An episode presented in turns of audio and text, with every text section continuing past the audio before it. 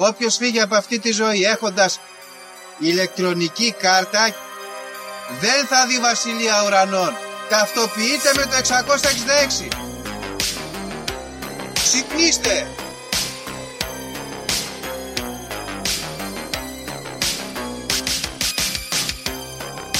Αν διαβάζεις, ας πούμε, τα σύμπαντα είναι άπειρα. Εγώ σου λέω είναι 7. Γιατί; Γιατί αυτές ενημερώσουν. Βαριά με τη συζήτηση για το αν είναι επίπεδο. Είναι επίπεδο τελείωσε. Και όποιος πιστεύει το αντίθετο δεν το συζητάμε.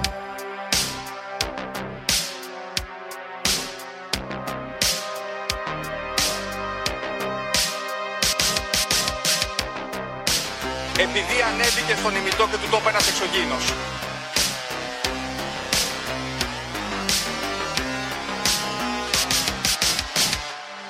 Πραγματική ιστορία κύριε Υπουργέ. Πραγματική ιστορία κύριε Υπουργέ. Πραγματική ιστορία κύριε Υπουργέ.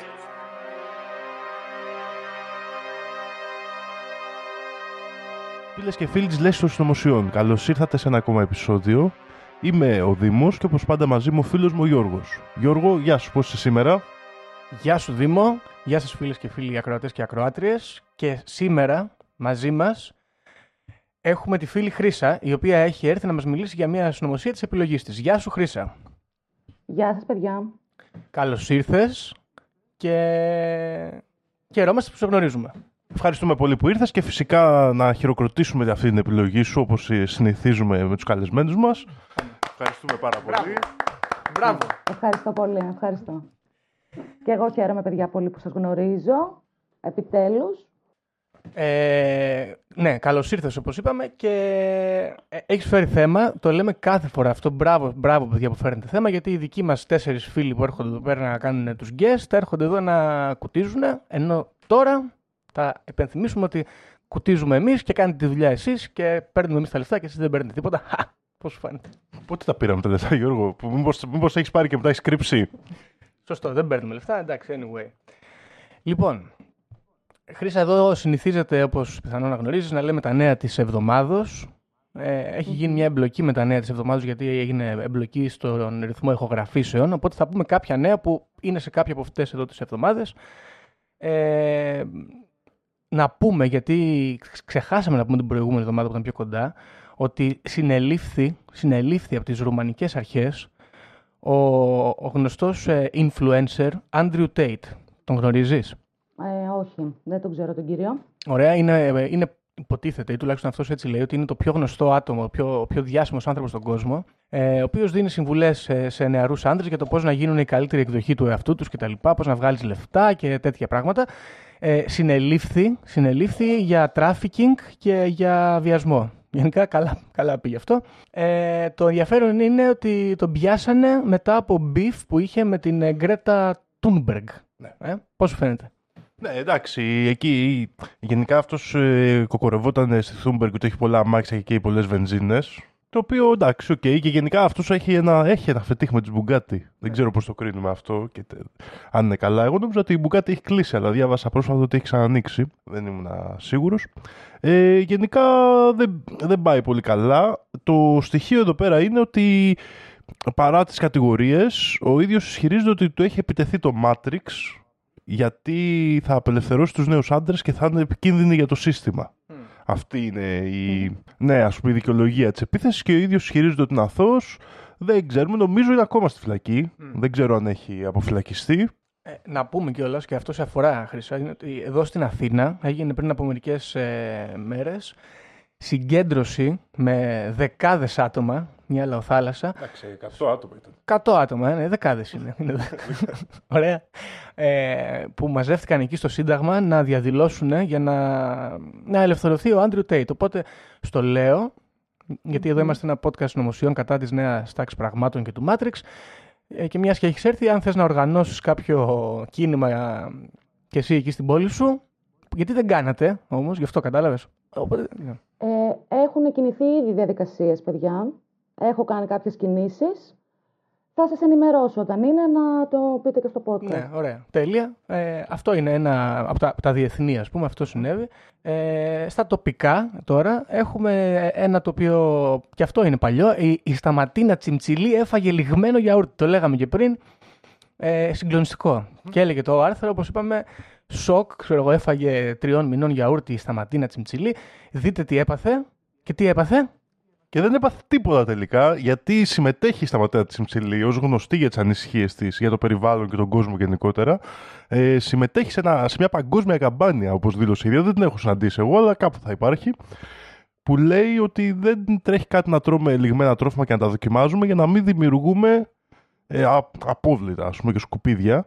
Βέβαια, εγώ εδώ θέλω να πω ότι ο καλύτερος τρόπος, παιδιά, ξέρετε ποιος είναι για να μην έχουμε σκουπίδια; Να έχουμε κότες και να έχουμε και αυγά και να τρώνε και τα, όλα τα υπόλοιπα από τα φαγητά μας και έχει γίνει και έρευνα γι' αυτό σε κάποια πόλη, αν θυμάμαι καλά, της Δανίας όπου δωρήθηκαν κότες σε όλες τις οικογένειες από το, τις τοπικές αρχές και μειώθηκε ο, ο αριθμός των σκουπιδιών σχεδόν κατά 80%.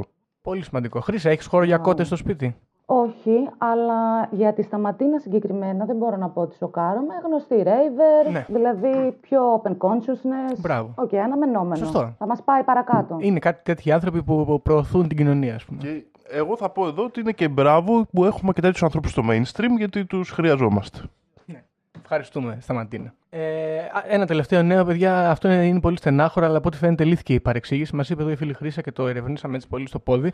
Ε, πέσανε φάπες και χωριάτικες και σμπροξήματα σε live ε, παρουσίαση, ας πούμε, εκεί, live, live συναυλία μάλλον, του, του Αντίπα.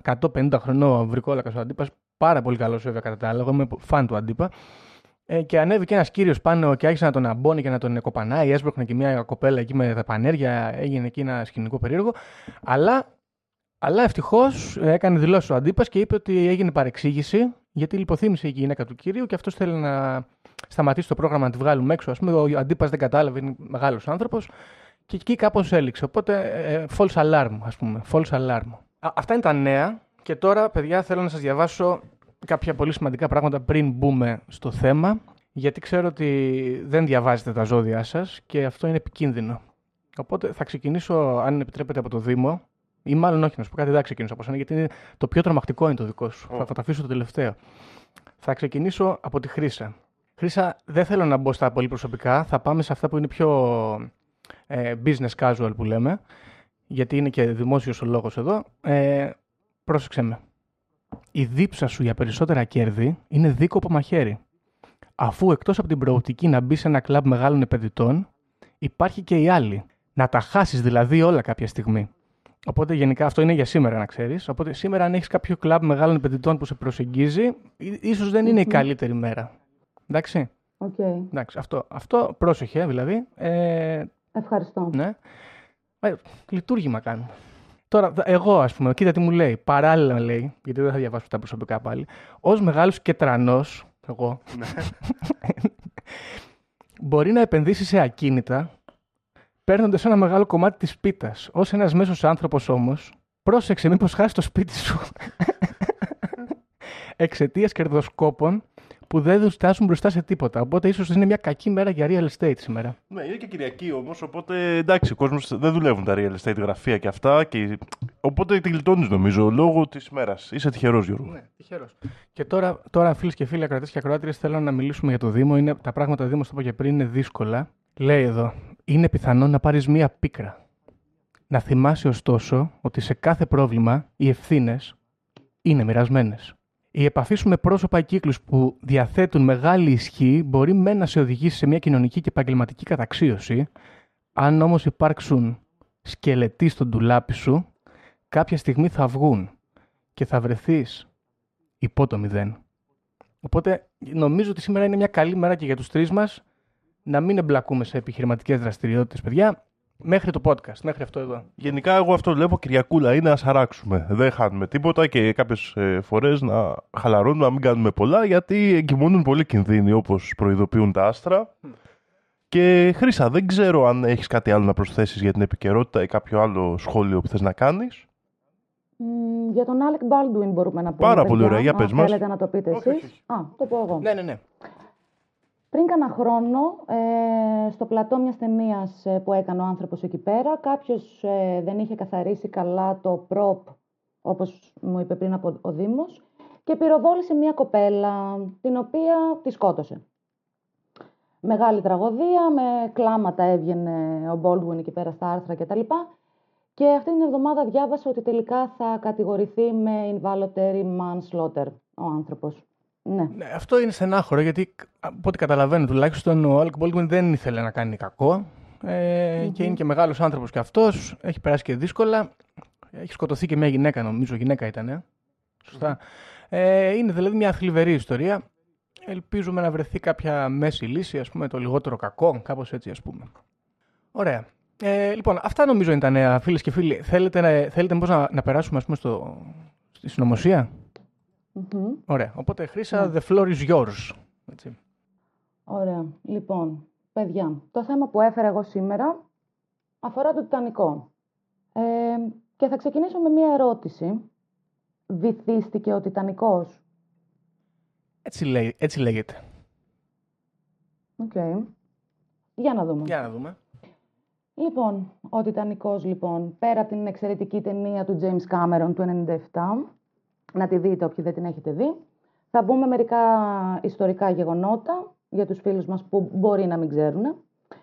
Λοιπόν, ο Τιτανικός, λοιπόν, ήταν ένα βρετανικό επιβατηγό υπερωκεανα- υπερωκεάνιο που αποτελούσε τμήμα του στόλου της White Star Line, το οποίο βυθίστηκε στο Βόρειο Ατλαντικό ωκεανό στις 15 Απριλίου του 1912 μετά από σύγκρουση με το γνωστό παγόβουνο, στο παρθενικό του ταξίδι, από το Southampton προς τη Νέα Υόρκη.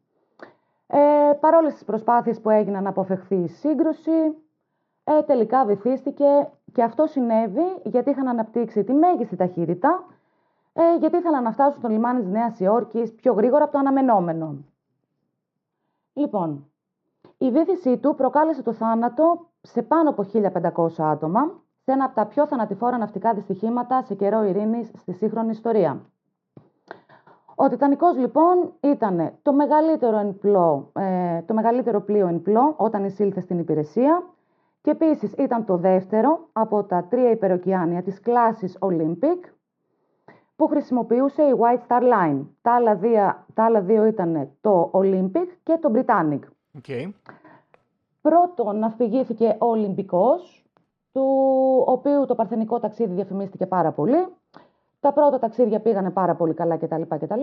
Ωστόσο, στο πέμπτο του ταξίδι συγκρούστηκε με ένα πολεμικό πλοίο, το Hawk, και η White Star Line κρίθηκε ένοχη στα δικαστήρια και υπεύθυνη για το συμβάν. Mm. Λοιπόν, ε, ας συνεχίσουμε λίγο για το τονικό και για το δυστύχημα. Ε, μετέφερε ε, 2.224 επιβάτες και πλήρωμα και συγκεκριμένα είχε προηγμένα χαρακτηριστικά ασφαλείας, ε, όπως στεγανά διαμερίσματα, ενεργοποιημένες εξ αποστάσεως υδατοστεγείς πόρτες κτλ. Δηλαδή ήταν ένα πολύ ασφαλές πι- πλοίο. Ο Τιτανικός όμως είχε ε, αρκετές λέμβους μόνο για τα 1178 άτομα λόγω παροχημένων κανόνων ναυτικής ασφάλειας. Okay. Στις 14 Απριλίου λοιπόν του 1912, μετά από τέσσερις ημέρες ε, ταξιδιού, συγκρούστηκε με το παγόβουνο στις 11.40 ώρα πλοίου. Η παταγώδη σύγκρουση προκάλεσε κάμψη προς τα μέσα στις, πλάτες, στις πλάκες του κήτους, κατά μήκος της δεξιάς πλευράς και διέριξε 5 από τα 16 υδατοστεγή διαμερίσματα, εκθέτοντάς τα στη θάλασσα. Λίγο πριν τις 2 και 20 π.Μ. το πλοίο έσπασε στα δύο και άρχισε να βυθίζεται ταχύτερα. Μία ώρα και 20 λεπτά αφότου βυθίστηκε ο Τιτανικός, ε, δύο επιβα... επιβατικά πλοία έφτασαν στο σημείο της βύθισης όπου περσινέλεξαν μόλις 720 επιζώντες. Όπως βλέπουμε εδώ, εντάξει, είναι πάρα πολύ τραγικό δυστύχημα. Ισχύει. Ε, το περίεργο εδώ είναι ότι φαίνεται να έχει προηγμένα συστήματα έτσι, ασφαλείας για, για την εποχή του, αλλά ταυτόχρονα Μμμ. δεν είχε προνοήσει κανείς να έχει αρκετές βάρκες για όλους. Τίποτα. Ε, συγκεκριμένα, όταν διαφημιζόταν ο Τιτανικός, ε, το ανέφεραν ως το αβύθιστο πλοίο, Μμ. unsinkable. Okay. Έτσι ήταν ε, από τις προώθησεις, ας πούμε. Λοιπόν, ας μπούμε λίγο σε κάποια στοιχεία της συνωμοσίας. Ε, το Olympic και το Titanic ήταν αδερφά πλοία. Ήταν δηλαδή σχεδόν ίδια. Συγκεκριμένα στις φωτογραφίες προώθησης του ταξιδιού του Τιτανικού ε, χρησιμοποιούσαν φωτογραφίες του Olympic. Από, και από το εσωτερικό και από το εξωτερικό του. Οκ, γιατί το Olympic είχε φτιαχτεί ένα-ενάμιση χρόνο νωρίτερα, οπότε υποθέτω ήταν Πιο εύκολο, ναι. διαθέσιμες. Ακριβώς, ναι. Οι δικές του φωτογραφίες. Παρ' όλα αυτά, στις φωτογραφίες δεν ήταν ο Τιτανικός εξ αρχής. Επίσης, όπως ανέφερα νωρίτερα, το Olympic είχε μια τρομερή σύγκρουση με το πολεμικό Hawk, το οποίο υπέστη πολύ μεγάλες ζημιές και η ασφαλιστική έκρινε τη White Star Line ένοχη, οπότε έπρεπε να πληρώσουν και το δικό τους πλοίο και το Hawk το, το οποίο κάνανε ζημιές. Λοιπόν, επίσης, όπως το ότι ήταν αβύθιστο πλοίο Τιτανικός, βυθίστηκε μέσα σε λιγότερο από τρεις ώρες, μαγικό. Και το παρθενικό ταξίδι του Τιτανικού, από εκεί που ήταν να φύγει στις 20 Μαρτίου, ε, πήγε για τις 10 Απριλίου. ΟΚ. Ένα λόγω της σύγκρουσης του, Olympic. του Του Olympic, ναι. Olympic. Μμμ. ΟΚ. Λοιπόν, πάμε σε κάποια στοιχεία.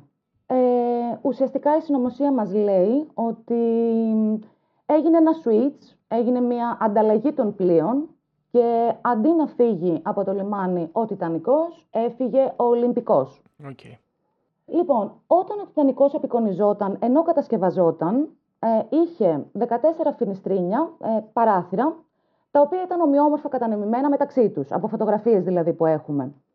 Αλλά από τη φωτογραφία της ημέρας που έφυγε από το Southampton, ε, είχε 16 άνισα κατανεμημένα φινιστρίνια. Μμμ. Οκ. Ερώτηση Ναι. τώρα έτσι από μπροστά. Ο, το Olympic, ας πούμε, ήταν άνισα κατανεμημένα τα φινιστρίνια; Ε, ναι. Οκ. Δηλαδή, ο Τιτανικός είχε 14 ομοιόμορφα, αλλά όταν έφυγε είχε 16 άνισα. Δηλαδή λίγο όπως να είναι, ας πούμε. Ναι, οκ. Ε, υπάρχουν επίσης άνθρωποι που είχαν κατασκευάσει τον Τιτανικό πίσω στο ναυπηγείο, στο Belfast, και με τα χρόνια έχουν βγει και έχουν πει ότι πράγματι τα δύο πλοία ανταλλάχθηκαν. Αλλά η White Star Line σαφέστατα ε, τους είπε ότι αν μιλήσετε πουθενά δεν θα ξαναδουλέψετε ποτέ, θα μπείτε φυλακή κτλ. Τους απείλησε. Ναι. Ο Πάντι Φέντον συγκεκριμένα είναι κάποιος ο οποίος δούλευε στο πλοίο και είχε πει στους ε, συναδέλφους του ότι πράγματι τα πλοία ανταλλάχθηκαν. Πιο συγκεκριμένα, ένας άντρας από την Αυστραλία λοιπόν έστειλε μία επιστολή σε μία εφημερίδα ε, της Αυστραλίας νομίζω το, 1900 το 1996 στην οποία μιλάει για μία συνομιλία που είχε ο γιος του με τον Πάντι Φέντον. Θα σας διαβάσω ένα πολύ μικρό απόκομμα το οποίο λέει Όταν το πλήρωμα που επέζησε έφτασε στο λιμάνι ε, τραβήχτηκαν όλοι στην άκρη και συνάντησαν δύο άνδρες.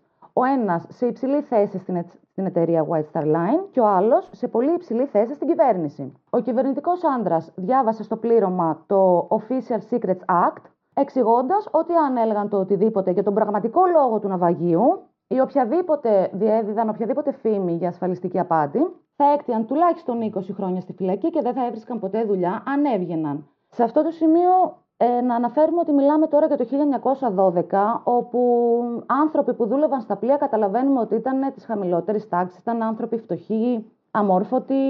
Οκ, δηλαδή είναι μια πολύ τρομακτική δήλωση αυτή να την κάνει ένας κυβερνητικός. Εσάς πώς σας ακούγεται; Και γενικά ήταν και εκτός από το ότι ήταν ε, φτωχοί και όλα αυτά, ήταν και πολύ εξαρτημένοι από αυτή τη βιομηχανία και από αυτές τις εταιρείες για να έχουν ε, δουλειά που φαντάζομαι διαχειρίζονταν τα ναυπηγεία κτλ. Γιατί είναι ξέρεις, λίγο η αρχή που φτιάχνονται αυτές τις τεράστιες εταιρείες που έχουν τα ναυπηγεία και δουλεύουν όλο για πάρτι τους, ας το πούμε έτσι. Ναι, σωστά. Εντάξει. Και επίσης είναι λίγο. Δεν ξέρω δηλαδή και με σιγουριά, αλλά μου- μου έρχεται στο μυαλό και η τωρινή κατάσταση. Φαντάσου να είσαι ένας μετανάστης Ομαλός, ας πούμε, που δουλεύεις σε ένα ναυπηγείο μέσα στα μπουντρούμια και να σου λένε. Άμα πεις, ξέρω εγώ, θα μείνεις ξεκρέμαστος. Είναι τα αντίστοιχα, απλά δεν χρειάζεται να είσαι μετανάστη. Όμως, η ερώτηση που έχω να κάνω εδώ είναι, δηλαδή η θεωρία μας είναι ότι το ο Τιτανικός δεν ξεκίνησε ποτέ, έφυγε το Olympic, το οποίο ήταν ήδη σακατεμένο από την ε, πρόσκρουσή του στο πολεμικό Hawk, σωστά, Σωστά. και για κάποιο λόγο είτε για ατύχημα είτε με κάποια, ας το πούμε έτσι, πονηριά, θα μας πεις ίσως αργότερα, βυθίστηκε το Olympic. Σωστά. Αυτή είναι η θεωρία. Ότι έγινε ανταλλαγή των πλοίων. Τώρα το γιατί θα το, Θα το δούμε παρακάτω, ναι. συζητήσουμε στη συνέχεια. Λοιπόν, Επίσης θα σε ρωτήσω, Αυτή είχε ε, σχέση- συγγνώμη, ναι. λίγο πριν ξεκινήσεις, είπες ότι το τρίτο πλοίο αυτής ας πούμε της ε, τριλογίας υπερπλοίων που φτιαχνόντουσαν ήταν ο Βρετανικός. σωστά. Και αυτό βυθίστηκε, έτσι; Σωστά και μάλιστα στο Αιγαίο. Ναι. Έχω. Εδώ σε εμάς. Είναι και η ταινία με την Κάθριν Ζέτα Jones, έχει γίνει και αυτό νομίζω. Ναι, ε, νομίζω βυθίστηκε στο πρώτο παγκόσμιο, το Britannic. Ε, χρησιμοποιούταν σαν ε, πλωτό νοσοκομείο και βυθίστηκε κάπου κοντά στα Κύθηρα. Ωραία, ωραία. Άρα βυθίστηκε ας πούμε σε πολεμική κατάσταση τώρα. Ναι. Το βυθίσανε ωραία, σαν επιθετική ενέργεια. Οκ. Ωραία, λοιπόν. Ε, κάτι άλλο ε, που είναι ασυνήθιστο είναι ότι όταν το υποτιθέμενο Olympic, δηλαδή όχι ο Τιτανικός που βυθίστηκε, το Olympic που υποτίθεται ότι έμεινε και συνέχισε τα ταξίδια του, έτσι. Τέθηκε εκτός λειτουργίας το 1935 πια, ε, φτάνοντας στη Μεγάλη Βρετανία ε, για να απογυμνωθεί και να διαλυθεί πλήρως. Ε, μέρος της ξύλινης επένδυσης του Olympic και άλλα μέρη, όπως ας πούμε η σκάλα της πρώτης θέσης, λήφθηκαν και χρησιμοποιήθηκαν σαν ξενοδοχείο. Η επένδυση που χρησιμοποιήθηκε δείχνει τον αριθμό πα- παρτίδας στο πλαίσιο που λέει 401. Αυτός όμως ήταν ο αριθμός που δόθηκε στον Τιτανικό, όταν κατασκευαζόταν στο Belfast. Ωστόσο, ε, εάν η επένδυση ήταν πράγματι του Olympic, ο αριθμός θα ήταν 400 και όχι 401, γιατί όπως είπαμε, το Olympic φτιάχτηκε νωρίτερα. Και θα έπρεπε ο αριθμός να είναι αύξοντας το 401 στον Τιτανικό. Οκ, αυτό θα μπορούσε να είναι κάποια σύμπτωση. Να τους τελείωσε, ας πούμε, κάποιο κομμάτι και να ξεκίνησαν να χρησιμοποιούν από την καινούργια παρτίδα. Ίσως. Ναι. Ή και όχι. Possible. Ποιος ξέρει. Δεν κρίνουμε. Λοιπόν, κάτι πάρα πολύ ενδιαφέρον είναι πως την ημέρα που βυθίστηκε ο Τιτανικός, σε σχετικά κοντινή απόσταση βρισκόταν το πλοίο SS California, στο οποίο είχαν φορτωθεί εκατοντάδες κουβέρτες, σωστικές λέμβη και σωσίβια. Επίσης, ε, εκείνο το συγκεκριμένο επιβατικό πλοίο ταξίδευε χωρίς επιβάτες. Το Καλιφόρνια θεωρείται ότι ήταν προετοιμασμένο να φτάσει γρήγορα και να επισυ- ε, περισυλλέξει του επιβάτες του Τιτανικού που θα βυθίζονταν. Δηλαδή, μιλάμε για ένα επιβατικό πλοίο το οποίο ήταν κοντά στο ναυάγιο του Τιτανικού, το οποίο δεν είχε καθόλου επιβάτες και είχε, ήταν φορτωμένο με κουβέρτες, σωσίβια και απλά άραζε εκεί γύρω-γύρω. Όμως το βράδυ της 14η Απριλίου το σύστημα τηλεπικοινωνιών του Καλιφόρνια δεν λειτουργούσε, ενώ άλλοι ισχυρίστηκαν ότι απλά ο υπεύθυνος τηλεπικοινωνιών κοιμόταν, με αποτέλεσμα να μην λάβουν τα μηνύματα του Τιτανικού. Οκ, άρα το, ουσιαστικά το άλλο ήταν σε επαγρύπνηση και δεν δούλεψε το σύστημα. Ναι. Ή μπορεί να μην ξέρανε ουσιαστικά τι ακριβώς παίζει, ότι θα μπορούσε δηλαδή να είναι το Olympic, και σου λέει, Α, εντάξει, ο Τιτανικός σιγά μη βυθιστεί, ας πούμε, σε δύο ώρες. Α, πάμε αργότερα. Και δεν δώσαν σημασία. Οκ. Δηλαδή, είναι απαραίτητο ότι τα ξέραν ακριβώς. Ναι, ναι, ναι. Επίσης, ένα πάρα πολύ άλλο ενδιαφέρον και α, έτσι άλλο το μυστήριο είναι οι φωτοβολίδες έκτακτης ανάγκης του πλοίου. Όπως είναι γνωστό, οι κόκκινες είναι αυτές που είναι το διεθνές σήμα κινδύνου, το κόκκινο χρώμα. Καθώς όλα τα υπόλοιπα χρώματα ήταν, είναι απλώς αναγνωριστικά. Η White Star Line, ας πούμε, ε, είχε το λευκό σαν δικό της χρώμα. Όταν λοιπόν βυθιζόταν το βαπόρι και το πλήρωμα άρχισε να εκτοξεύει τις φωτοβολίδες ως, διαπίστωσε έντρομο ότι οι φωτοβολίδες δεν ήταν κόκκινες, αλλά λευκές, μόνο λευκές. Διερχόμενα πλοία είδαν τις λευκές φωτοβολίδες και θεώρησαν φυσικότατα πως δεν ήταν σήμα έκτακτης ανάγκης, αλλά ότι στο κατάστημα γινόταν πάρτι. Wow, τέλειο. Πώς σας ακούγεται αυτό. Ναι, ε, πολύ μέτριο. Α, βέβαια, πάνω στο συγκεκριμένο ζήτημα δεν μπορώ να πιστέψω ευ- εύκολα ότι αυτό έγινε επίτηδες. Γιατί, ενώ πιο περισσότερο για τραγικό λάθος, ξέρω εγώ. Κυρίως γιατί δεν, ε, δεν νομίζω ότι υπάρχει λόγος να θέλουν να πνιγούν οι άνθρωποι. Και το καράβι δεν θα το σώζανε ε, α- από τη στιγμή που ρίχναν τις φωτοβολίδες και μετά. Μμμ. Δεν, δεν ξέρω, δεν ξέρω. Θα, θα το δούμε αυτό. Γιατί ένα. Αν. Εγώ δηλαδή αρχίζω και καταλαβαίνω ότι πάμε προς ε, ασφαλιστική απάτη, κατά μία έννοια. Έτσι, προς τα Ναι. εκεί κατευθυνόμαστε. Και άμα είναι και πολύ νεκρό το δυστύχημα, δεν είναι πιο εύκολο να πάρεις τα λεφτά. Ακούγεται μακιαβελικό αυτό που λέω, αλλά και το γεγονός ότι είναι ο JP Morgan πίσω από όλα αυτά, με κάνει να μπορώ να το πιστέψω πιο εύκολα. Ε, ευχαριστώ για το spoiler. Ετοιμαζόμουν για big reveal, τέλος πάντων. Ε, συγγνώμη, συγγνώμη. Ε, σε την πετσόκοψη στην κοπέλα, έλεος. Λοιπόν, επίσης, ακόμα ένα πολύ περίεργο και ενδιαφέρον, ε, που θα μπορούσε, οκ, αυτό να μας δείξει ότι δεν ήταν απαραίτητα Olympic, αλλά ότι ο Τιτανικός είχε πρόβλημα και τον στείλανε να βυθιστεί, είναι ότι φλεγ- φλεγότανε για μέρες καθώς επέπλεε, ίσως και περισσότερο. Υπήρχε μία πυρκαγιά άνθρακα κάτω από το κατάστρωμα για μέρες που το πλήρωμα δεν μπορούσε να σβήσει. Το πλοίο έπλευσε ούτως ή άλλως με μια φωτιά να καίει στο κύτος. Ο Σέναν Μόλονι, δημοσιογράφος στην Ιρλανδία, μελετά τον Τιτανικό για περισσότερα από 30 χρόνια. Πρόσφατα συνάντησε μια εκπληκτική ανακάλυψη σε μια σοφίτα της Αγγλίας, μια συλλογή φωτογραφιών που τραβήχτηκαν από τον Τιτανικό, από την ναυπηγική εταιρεία πριν φύγει από το να- ναυπηγείο. Μία από αυτές τις εικόνες δείχνει ένα σκοτεινό σημάδι μήκους 30 ποδιών στο κήτος, ακριβώς εκεί που ήταν γνωστό ότι το παγόβουνο χτύπησε το πλοίο. Μηχανικοί στο Imperial College του Λονδίνου διαπίστωσαν ότι το σημάδι προκλήθηκε από πυρκαγιά άνθρακα που έλαβε χώρα στο τριόροφο ανθρακοριχείο στο πλοίο. Κατά τη διάρκεια της έρευνας μετά τη βύθιση, ε, ο Charles Χέντριξον ήταν ένας από τους πυροσβέστες του, Τικα- του Τιτανικού και κατέθεσε και μίλησε για τη φωτιά. Η φωτιά ήταν γνωστή πριν ο Τιτανικός φύγει από τον Belfast. Ο Χέντριξον και άλλοι τρεις ή τέσσερις άντρες εργάστηκαν για να σβήσουν τη φωτιά, αλλά ο μόνος τρόπος για να τη σβήσουν, για να σβήσουν βασικά μια φωτιά άνθρακα σε ένα ντεπό όπως αυτό, ήταν να βάλουν το αναμένο κάρβουνο στον κλίβανο του πλοίου. Μαρτυρίες των ανθρώπων που δούλευαν στο λεβιτοστάσιο και των πυροσβεστών του Τιτανικού φαίνεται να δείχνουν ότι το κήτος στον ντεπό του άνθρακα υπέστη σημαντικές ζημιές από τη φωτιά. Όπως καταλαβαίνουμε λοιπόν, ο σκελετός του πλοίου σε εκείνο το σημείο είχε υποστεί ήδη τρομερές αλλοιώσεις, οι οποίες στην επερχόμενη πρόσκρουση έπαιξαν σημαντικό ρόλο. Δηλαδή, εντάξει, είχε ήδη μια τρομερή ζημιά το κήτος. Ναι. Εδώ έχω να κάνω μια ερώτηση, μήπως γνωρίζεις. Από τα άτομα που διασώθηκαν. Γιατί εγώ δεν έχω πολύ επαφή με τον Τιτανικό, έξω από την ταινία έχω δει δηλαδή. Και στην ταινία δείχνει, ας πούμε, ότι σώσανε τους πλούσιους, τους upper class τύπους. Ε, τουλάχιστον στις λέμβους. Υπήρχαν άτομα από το μηχανοστάσιο, από αυτούς τους εργάτες, οι οποίοι σωθήκαν και δώσαν έπειτα μαρτυρίες. Ε, αυτό δεν το έχω ψάξει ουσιαστικά, αλλά σώθηκαν νομίζω, όπως είπα πιο πριν, 700 κάτι άτομα. Ναι, άρα εντάξει, possible. Οπότε κάποια θα μπορούσαν να έχουν διασωθεί. Ναι, οκ. Λοιπόν, ακόμα ένα στοιχείο το οποίο είναι πάρα πολύ ενδιαφέρον είναι ότι περισσότεροι από 50 επιβάτες του Τιτανικού ακύρωσαν τις κρατήσεις τους την τελευταία στιγμή. Ο J. Bruce Ismay, ο οποίος ήταν Άγγλος επιχειρηματίας που διετέλεσε πρόεδρος και διευθύνων σύμβουλος της White Star Line το 1912, ήρθε στη διεθνή προσοχή ως υψηλότερος αξιωματούχος της White Star που επέζησε από τη βήθηση. Ε, η γυναίκα του από την άλλη και τα παιδιά τους ακύρωσαν ε, τελευταία στιγμή λόγω υποτιθέμενης κακής υγείας της συζύγου. Ωστόσο, εντοπίστηκαν σε διακοπές λίγο μερικές μέρες αργότερα στην Ουαλία. Ε, ο JP Morgan ήταν μεταξύ πολλών ανθρώπων που ακύρωσαν το ταξίδι του την τελευταία στιγμή καθώς ήταν άρρωστος. Όταν στην πραγματικότητα εντοπίστηκε στη Γαλλία δύο μέρες αργότερα και φαινόταν να χαίρει άκρας υγείας. Ο JP Morgan επίσης αφαίρεσε 7 πολύτιμα χάλκινα αγάλματα μία ώρα πριν το πλοίο φύγει από το Southampton.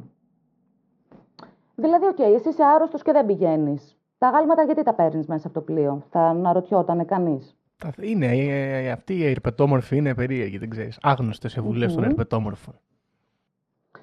Οπότε αυτό το γεγονός κάνει πολλούς ανθρώπους να πιστεύουν ότι τουλάχιστον αυτοί οι δύο πολύ σημαντικοί άνθρωποι γνωρίζανε τι επρόκειτο να συμβεί.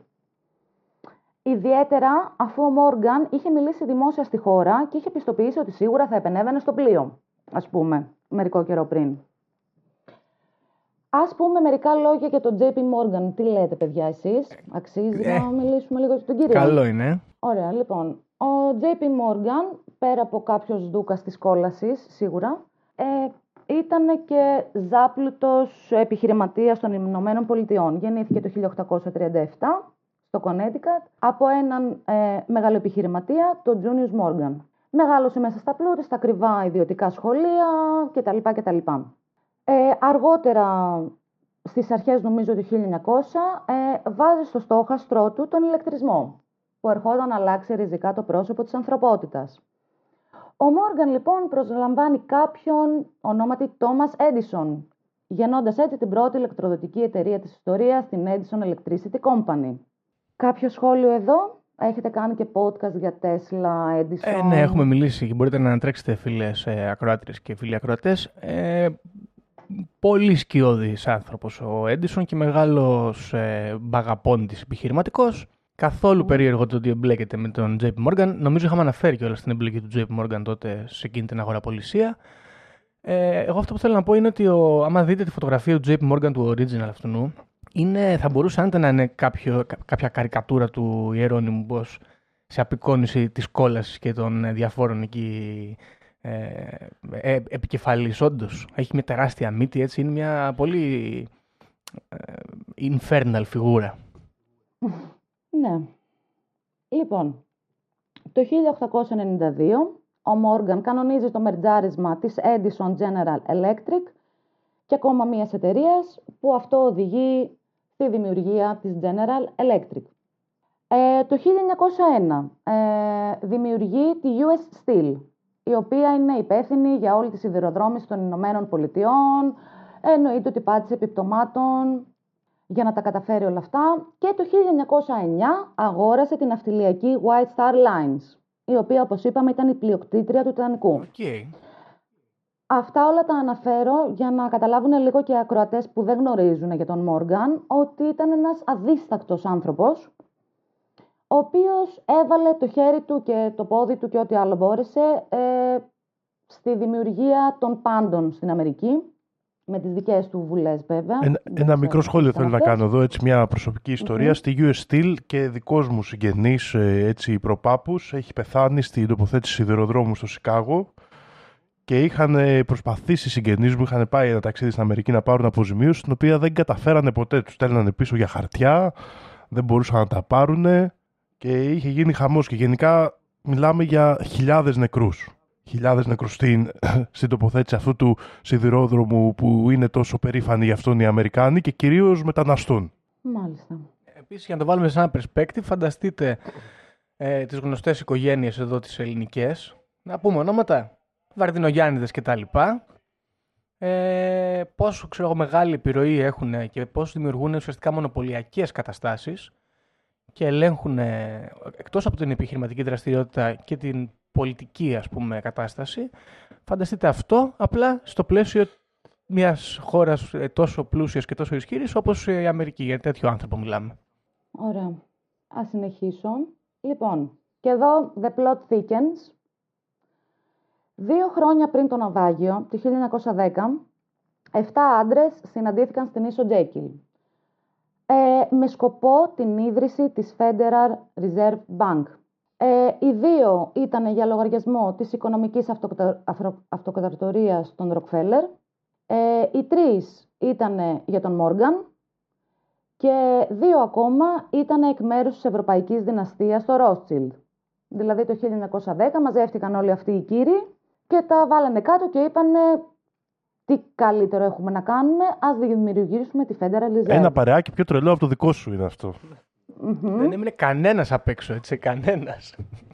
Ε, τρεις από τους εκατομμυριούχους που έχασαν τη ζωή τους στο μοιραίο ναυάγιο του Τιτανικού ήταν σφοδροί πολέμοι της ίδρυσης της Fed, σε παρένθεση έτσι. Και το 1913, ένα χρόνο δηλαδή μετά το ναυάγιο του Τιτανικού, δημιουργείται η Federal Reserve Bank. Τους βγάλανε και από τη μέση. Βολικό. Με ένα, με ένας Αχα. σμπάρο, δύο τριγώνια. Ακριβώς. Κάπου εδώ είναι, παιδιά, τα στοιχεία και η συνωμοσία που έφερα. Κοίταξε εδώ τώρα. ε, Είναι, είναι, είναι απλό το ζήτημα. Έτσι. Ουσιαστικά το είπε και πριν ο Δήμος, μιλάμε για ένα, καρά, ένα καράβι, μια βάρκα, η οποία ε, για χι λόγους βρέθηκε σε ένα, ενεπλάκη σε ένα ατύχημα και έπειτα τη βουλιάξανε στάνιο για να πάρουν χρήματα από την ασφαλιστική. Ωραία, αυτό είναι το concept. More or less, ας πούμε, έτσι. Αυτό είναι πάρα πολύ... Τέλος πάντων βγάζει νόημα, είναι λογικό, έτσι. Δεν ξέρω αν διαφωνεί κάποιος. Ε, και από τη στιγμή που τα πλοία είναι και ψιλοΐδια, τουλάχιστον σε μεγάλο βαθμό, είναι και εύκολο να γίνει. Γιατί, να ξαναπούμε, έτσι, είναι μια εποχή που δεν είναι εύκολο τέλος πάντων να, να αποκρύψει στοιχεία, να εκβιάσει κόσμο. Δεν υπάρχουν ε, ε, καλά-καλά ε, εφημερίδες σε έντονο βαθμό, όπως ας πούμε μπορεί να φανταζόμαστε εμείς στη γενιά μας, ξέρω εγώ. ούτε καν ίντερνετ. Ε, μου μου φαίνεται εύκολο να το πιστέψω τέλος πάντων ότι έγινε όλο αυτό. Ιδιαίτερα εάν συνδυάσουμε και όλο αυτό το συμβάν με όλες αυτές τις προσωπικότητες, κυρίως ο JP Morgan, οι οποίοι δεν περιμέναμε τον Τιτανικό για να καταλάβουμε πόσο αδίστακτοι και απάνθρωποι ας πούμε είναι. Εγώ αυτό που θέλω να ρωτήσω και δεν ξέρω αν υπάρχει κάποια πληροφορία είναι ως προς τα τεχνικά. Δηλαδή η θεωρία λέει ότι γνώριζαν παραδείγματος χάρη τη θέση του παγόβουνου ή ότι παραδείγματος χάρη δεν υπήρχε καν παγόβουνο και έγινε ξέρω εγώ μια προμελετημένη έκρηξη ή οτιδήποτε άλλο. Δηλαδή πώς το σκηνοθέτησαν; Αυτό είναι λίγο η απορία μου. Υπάρχουν ε, μ, άνθρωποι οι οποίοι διασώθηκαν, οι οποίοι είπαν ότι άκουσαν εκρήξεις μέσα στο πλοίο, λίγο πριν τη βήθηση. Από εκεί και έπειτα η θεωρία που έφερα εγώ μιλάει για το παγόβουνο. Τώρα, ας πούμε, ήταν ε, κάποιος, ε, στο, κα- ο καπετάνιος, από εδώ, από εκεί, ήταν μιλημένος, οτιδήποτε. Αυτό δεν το γνωρίζω, αλλά μιλάει για παγόβουνο. Κοίτα, θα μπορούσε να είναι και συνδυαστικό, δηλαδή να σκηνοθέτησαν, να προκάλεσαν οι ίδιοι μία φωτιά για να αποδυναμώσουν ας πούμε, την καρίνα του πλοίου και αν δεν κάνω και λάθος πήρε και διαφορετικό δρόμο για να φτάσει πιο γρήγορα από τον προκαθορισμένο. Ε, δεν ξέρω αν πήρε διαφορετικό δρόμο, αλλά πήγαινε πολύ πιο γρήγορα από όσο θα έπρεπε να πηγαίνει. Οκ, οπότε θα μπορούσε, εγώ λέω τώρα, να βάλουν ε, τη φωτιά μόνοι τους για να εξασφαλίσουν με σιγουριά ότι το πλήγμα στο παγόβουνο που στοχεύσανε θα είναι τόσο ε, σημαντικό ώστε να βυθιστεί το πλοίο σίγουρα 100%. Γιατί είναι, αν, αν υπάρχουν φω, ξέρω εγώ, φωτιές τρεις μέρες, είναι λίγο δύσκολο να τη γλιτώσεις. Τώρα, η εκρήξη εκείνη την ώρα θα μπορούσε να, προκαλεί, να προκαλούνται και από τις φωτιές τις ίδιες και να μην έχει να κάνει με κάποια ξέρεις, ε, Ναι. έκρηξη που απλά δημιούργησε την τρύπα. Εντάξει, παιδιά, τώρα εδώ μιλάμε όμως για ένα ναυάγιο που σκότωσε 1.500 ανθρώπους. Δηλαδή, μιλάμε για τρομερό, τρομερό πράγμα. Ε, τώρα, ξέρεις, ε, εγώ κάπως ταλανίζομαι με αυτή την ιδέα. Δεν ξέρω αν χρειάζεται να πεθάνουν τόσοι άνθρωποι για να εισπράξει την αμοιβή από την ασφαλιστική. Βέβαια, ε, μπορώ να ακούσω την ιδέα που λέει ότι εάν πεθάνει και τόσος κόσμος και από πίσω είναι και οι τραπεζίτες του κόσμου, δεν θα κάνει και πολύ μεγάλη μανούρια η ασφαλιστική για να μην πληρώσει. Το άλλο ζήτημα είναι το, αυτό το πολύ ενδιαφέρον στοιχείο που ανέφερε η Χρύσα, ότι μέσα σε αυτούς τους ανθρώπους υπήρχαν και άνθρωποι που τους θέλαμε εκτός ούτως ή άλλως. Ναι. Οπότε είναι διπλό το χτύπημα. ναι. Επίσης, μπορεί ε, να μην περιμένανε ότι θα γίνει τόσο τρομερό το δυστύχημα, γιατί όπως είπαμε ήταν και το Καλιφόρνια εκεί πέρα έξω, που απλά άραζε και περίμενε. Αλλά για τον οποιοδήποτε λόγο έφτασε πιο αργά από όσο θα έπρεπε και πεθάνανε τόσοι πολλοί άνθρωποι. Ναι, και εδώ να πούμε ότι για την υποθερμία, γιατί πάρα πολλοί κόσμος πέθανε από υποθερμία σε αυτό το δυστύχημα. Ε, Παιδιά δουλεύει πάρα πολύ γρήγορα. Δεν είναι, μιλάμε για επίπεδο 2-3 ωρών. Δεν μιλάμε ότι πεθαίνεις από υποθερμία σε, μια, σε δύο μέρες. Τρεις ώρες ε, σε πολυ... χωρίς κατάλληλο εξοπλισμό, ειδικά μέσα στο νερό, σε πολύ χαμηλές θερμοκρασίες, είναι ικανές να σκοτώσουν τον πιο υγιή άνθρωπο. Οπότε και η ελάχιστη ας πούμε, παρακόλληση της επικοινωνίας με το Καλιφόρνια, το ότι μπορεί να έφτασε πέντε ώρες μετά αντί για τέτοιο, είναι πάρα πολύ σημαντικό σε αυτό το ζήτημα.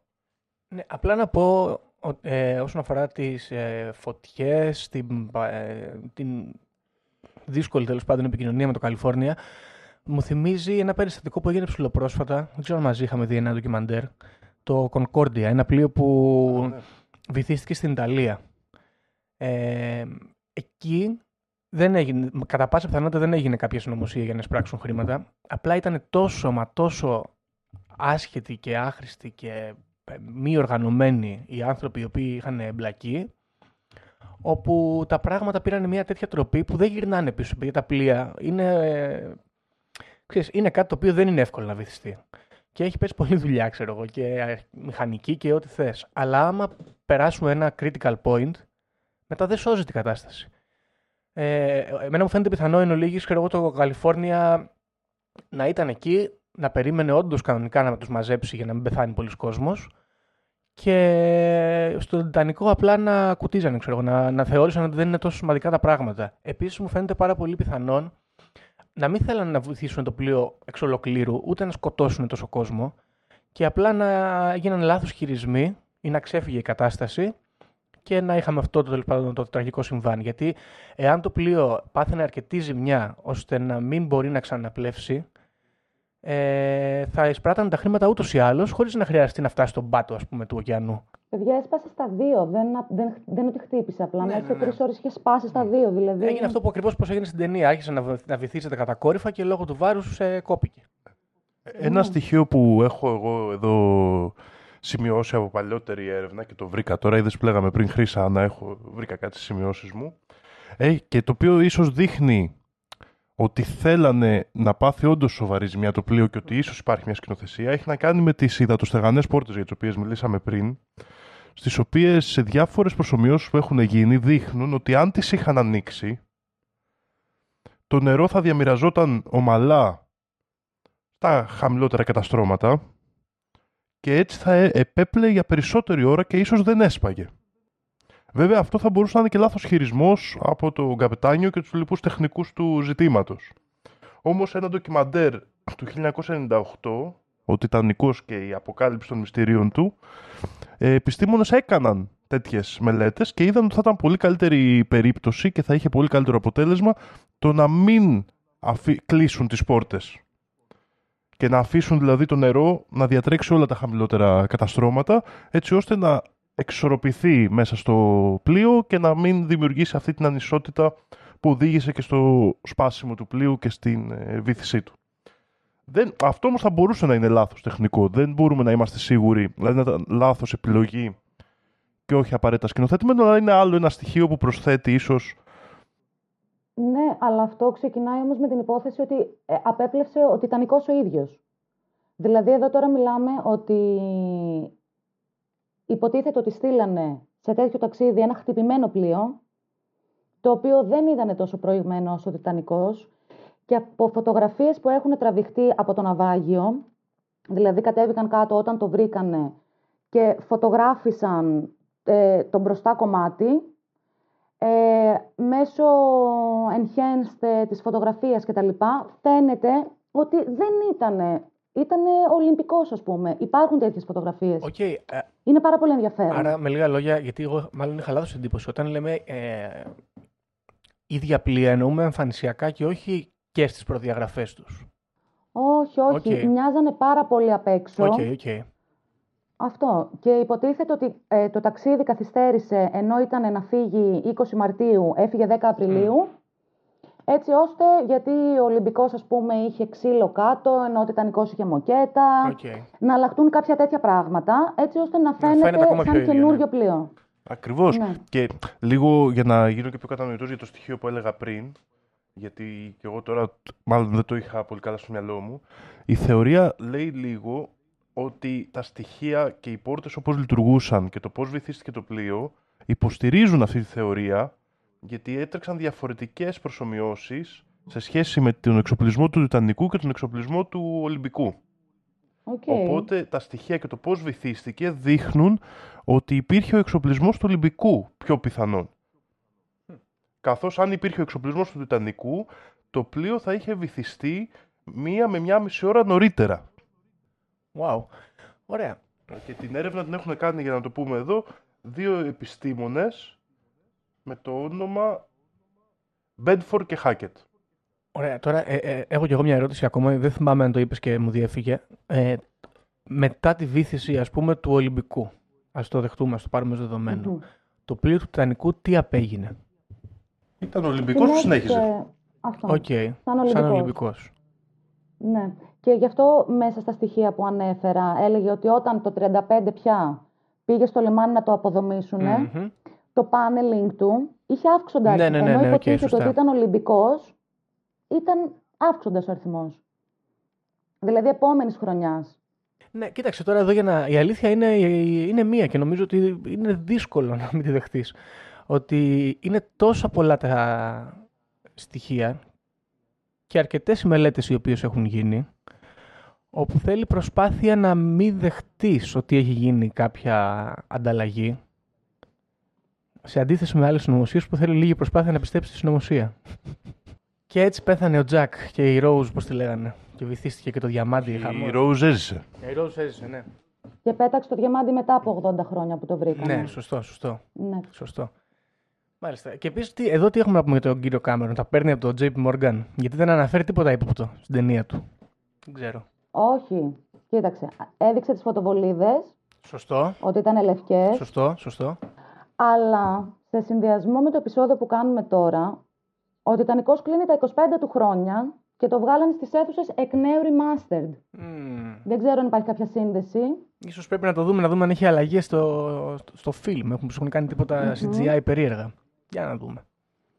Ναι, γιατί με την ταινία του αυτή κατοχύρωσε για πάντα στις μνήμες μας ότι ο Τιτανικός βυθίστηκε και... Ένα τρομερό στα ημέρα ατύχημα, του ναι. Future. Ακριβώς, ναι.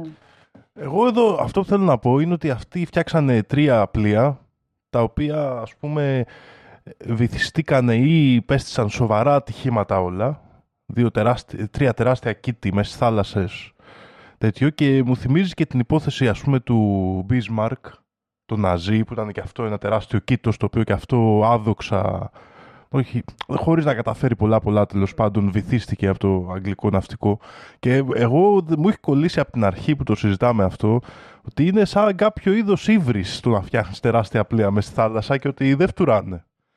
Και έρχονται και έχουν όλα κακό τέλος. Κακό κάρμα. Ναι, ναι, ναι. Και δεν ξέρω τι παίζει εδώ πέρα, γιατί όπως ε, νομίζω είναι θέση μας εδώ στο podcast ότι ο ωκεανός είναι μυστήριο πράγμα. Ναι, ανήκει περισσότερο στο κθούλου παρά στην ανθρωπότητα. Ίσως πρέπει να το αφήσουμε ήσυχο. Ε, ωραία. Τώρα κοίταξε, ε, επίσης μου δημιουργείται αυτή η ιδέα. Ε, Υπάρχουν πάρα πολλά ναυάγια.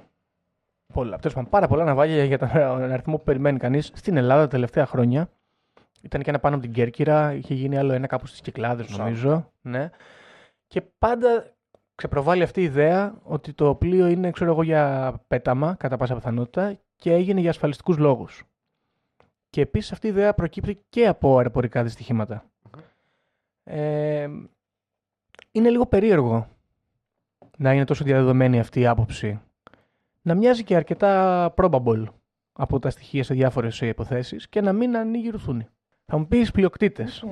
Απλά είναι λίγο στενάχωρο, ξέρεις. Αν μελετήσει όμως το πώς λειτουργούν οι πλοιοκτήτες παγκόσμια, το τι ειδικές ρυθμίσεις υπάρχουν για τη δράση τους, το πόσο ανέγγιχτη είναι γενικά, να το πω, από οποιαδήποτε μορφή, ξέρεις, περιορισμού ή οποιασδήποτε άλλη, οποιοδήποτε άλλο ελέγχου, θεωρείς ότι είναι ένας χώρος που αν συνέβαιναν τέτοια πράγματα θα μπορούσαν να συμβαίνουν εκεί. Σωστό.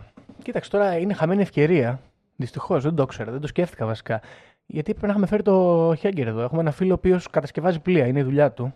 Και θα μπορούσε να μας δώσει κάποιες ε, περισσότερες πληροφορίες για ε, διάφορα από τα στοιχεία που αναφέρουμε. Αλλά θα κάνουμε ένα, ένα follow-up ίσως στο επόμενο επεισόδιο. Με, με ναυάγια γενικότερα. Με ναυάγια, ναι. Ωραία.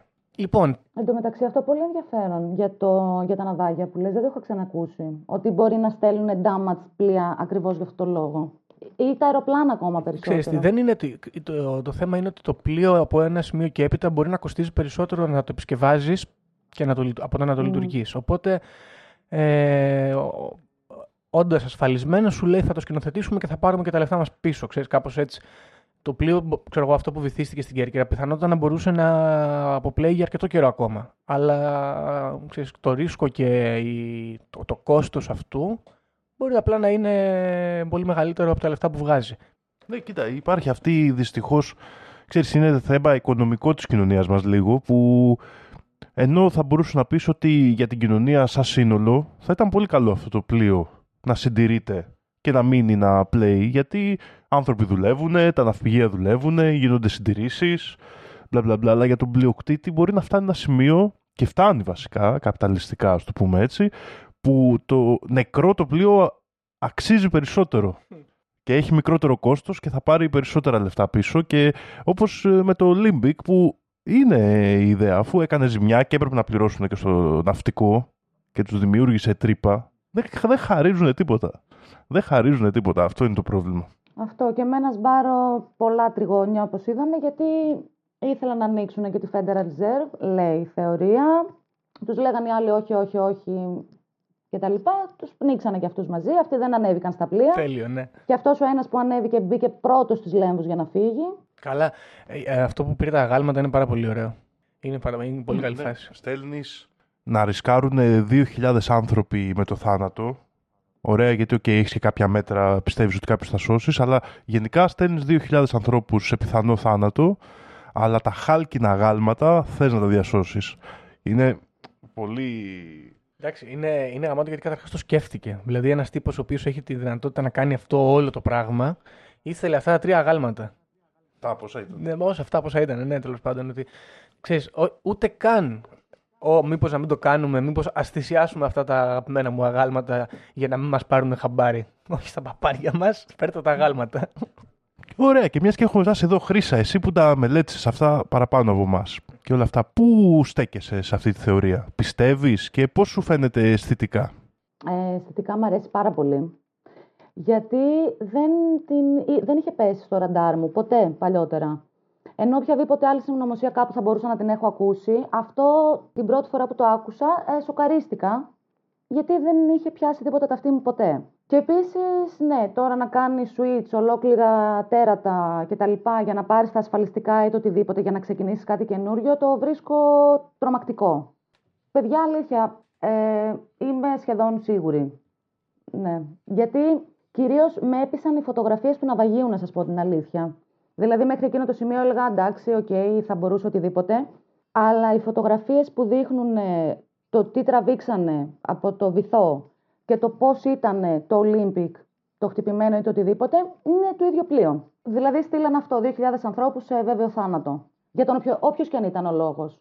Ήταν η ασφαλιστική, ήταν οτιδήποτε, είναι, το βρίσκω τρομακτικό. ναι, κοίτα, ε, η δική μου γνώμη είναι ότι έχουν συμβεί και άλλα αντίστοιχα πιο τρομερά πράγματα από αυτούς τους ανθρώπους, τους συγκεκριμένους, και δεν θεωρούνται συνωμοσίες. Δηλαδή, η τράπεζα, και εντάξει δεν εμπλέκεται ο JP Morgan, αλλά η τράπεζα του, το 2008 ξέρω, κατέστρεψε τις ζωές του μισού πληθυσμού της Αμερικής και πήρε μπάλα οικονομικά όλη την Ευρώπη και τις, δημιούργησε τις κρίσεις, ας πούμε, όπως τη δική μας κτλ. Με, το, με τη στεγαστική φούσκα τους.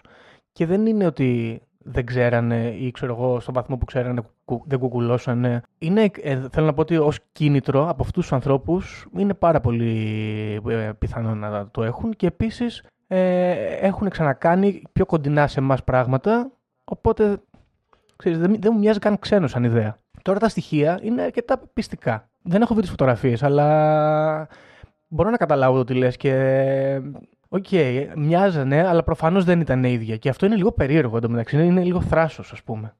Αλλά θα μου πεις ποιος θα το πρόσεχε. Ε, μα σου λέει τώρα εντάξει, 1910 έχουμε εδώ πέρα, τι φωτογραφίες έχουμε, ποιος θα τα. Ναι, ναι, ναι. ναι. Ε, δηλαδή κάναν ό,τι θέλανε. Δεν Ναι, ναι, αυτό ναι. που είπαμε και πριν, δεν υπήρχε τύπος. Σωστό. Ε, τώρα αισθητικά, δεν ξέρω, ρε παιδιά. Εγώ είχα δει την ταινία, ήμουν πολύ μικρός. Ναι, τέλος πάντων ήμουν κοντά 10 χρονών, ας πούμε. Είχα φρικάρει πάρα πολύ άσχημα με εκείνη τη σκηνή, ας πούμε, που πλημμυρίζουν τα μπάρια που μένουν, ξέρω εγώ, οι, οι πλεμπέοι. Ε, με είχε φρικάρει πάρα πολύ άσχημα. Επίσης, με είχε φρικάρει, ξέρω εγώ, το πώς έσπαγε το πλοίο στη μέση και πέφτανε οι άνθρωποι και τσακιζόντουσαν πάνω στα σίδερα και όλα αυτά. Οπότε, ε, ενώ σε άλλες τέτοιες συνωμοσίες θα έλεγα ότι αισθητικά μου αρέσει γιατί είναι μια ιστορία έτσι, τρόμου, αλλά καλοφτιαγμένη. Λίγο κάπως αισθητικά κλωτσάω γιατί νιώθω αρκετά οικείο λόγω της ταινίας με την ε, τραγωδία, ας πούμε. Την έχω δει οπτικά, τουλάχιστον. Ναι.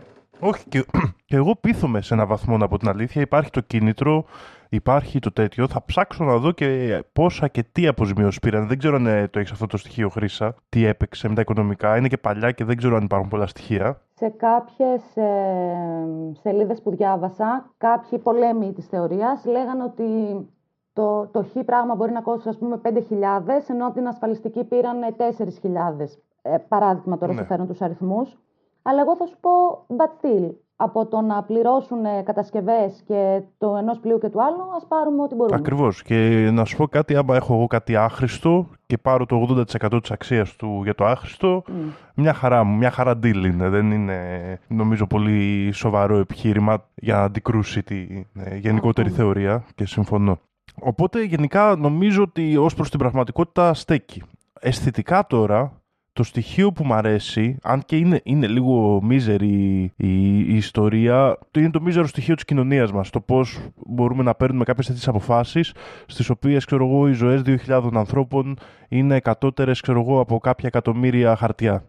Αυτό είναι που το έχουμε σε πολλές συνωμοσίες δυστυχώς και σε πολλές πραγματικότητες ταυτόχρονα ακόμα χειρότερα. Το ενδιαφέρον αισθητικό κομμάτι είναι μια ιστορία που την ξέρουν όλοι, είναι πολύ διάσημη και μέσα σε αυτό το πολύ ορατό πράγμα, στο πολυδιαφημισμένο ταξίδι του Ιτανικού που ήταν ε, νέο και ενδιαφέρον για όλη σχεδόν την Ευρώπη και την Αμερική τότε, πώς μπορεί να κρύβεται μέσα μια τέτοια απάτη. Αυτό είναι το στοιχείο που μου αρέσει εμένα σε αυτό. Δηλαδή, πώς hide in plain sight, πραγματικά. Πώς ένα ταξίδι υπερδιαφημισμένο που διαφημίζανε στην Αγγλία, ελάτε όλοι να πάρετε το Τιτανικό, το μεγαλύτερο πλοίο που έχει φτιαχτεί, το πιο τέτοιο. Ταυτόχρονα έχουν πάει και έχουν βάλει μέσα το, το σακάτικο το πλοίο, το έχουν ανταλλάξει για, για, τέ, για τέτοιους πεζούς λόγους ουσιαστικά. Δηλαδή πας σε ένα, ας το πούμε, από τα ωραία πράγματα της ανθρωπότητας, γιατί OK, okay, και η παραγωγή αυτή ότι φτιάχνουμε μεγάλα, είναι, έχει ένα ωραίο στοιχείο κάποιες φορές. Νιώθεις, ε, λέμε, φτιάξαμε τις πυραμίδες, φτιάξαμε το Empire State Building.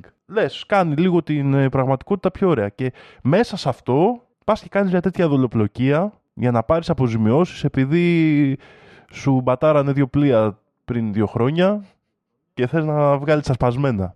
Δεν ξέρω, δεν ξέρω. Περίεργη ιστορία, ε, ενδιαφέρουσα full. Ε, να προσθέσω κάτι ακόμα. Ε, υπάρχουν και άλλες τέτοιες. Ε, νομίζω θα το έχουμε ξαναπεί και σε άλλα επεισόδια, γιατί υπάρχουν και άλλες τέτοιες θεωρίες συνωμοσίας. Όπου έχουν αυτό το στοιχείο για το hide in plain sight που λες. Και τα στοιχεία είναι πάρα πολύ έντονα και δεν ανοίγει ρουθούνη.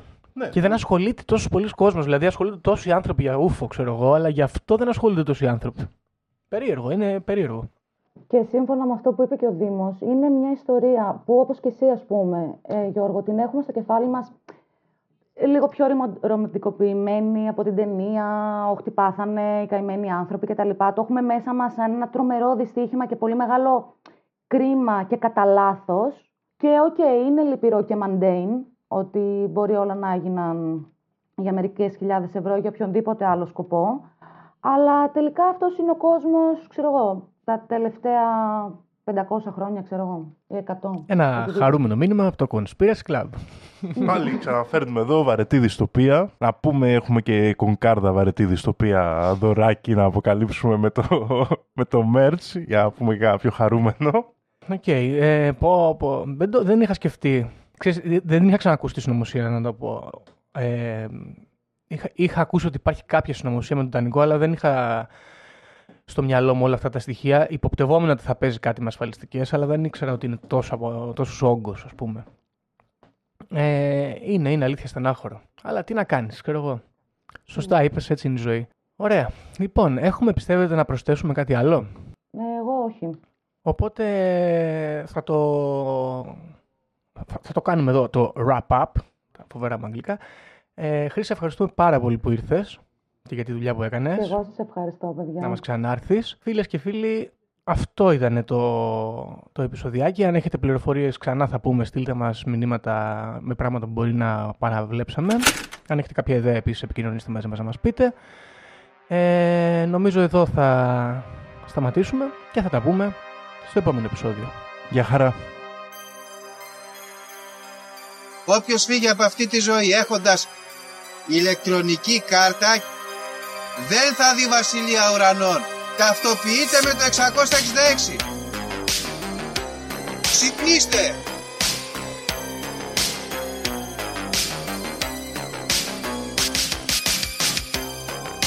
Αν διαβάζεις, ας πούμε, τα σύμπαντα είναι άπειρα.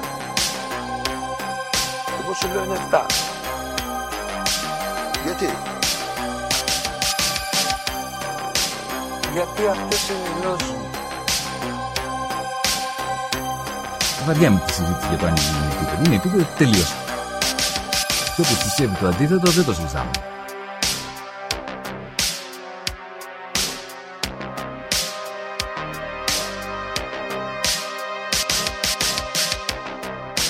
Επειδή ανέβηκε στον ημιτό και του τόπου ένας εξωγήινος.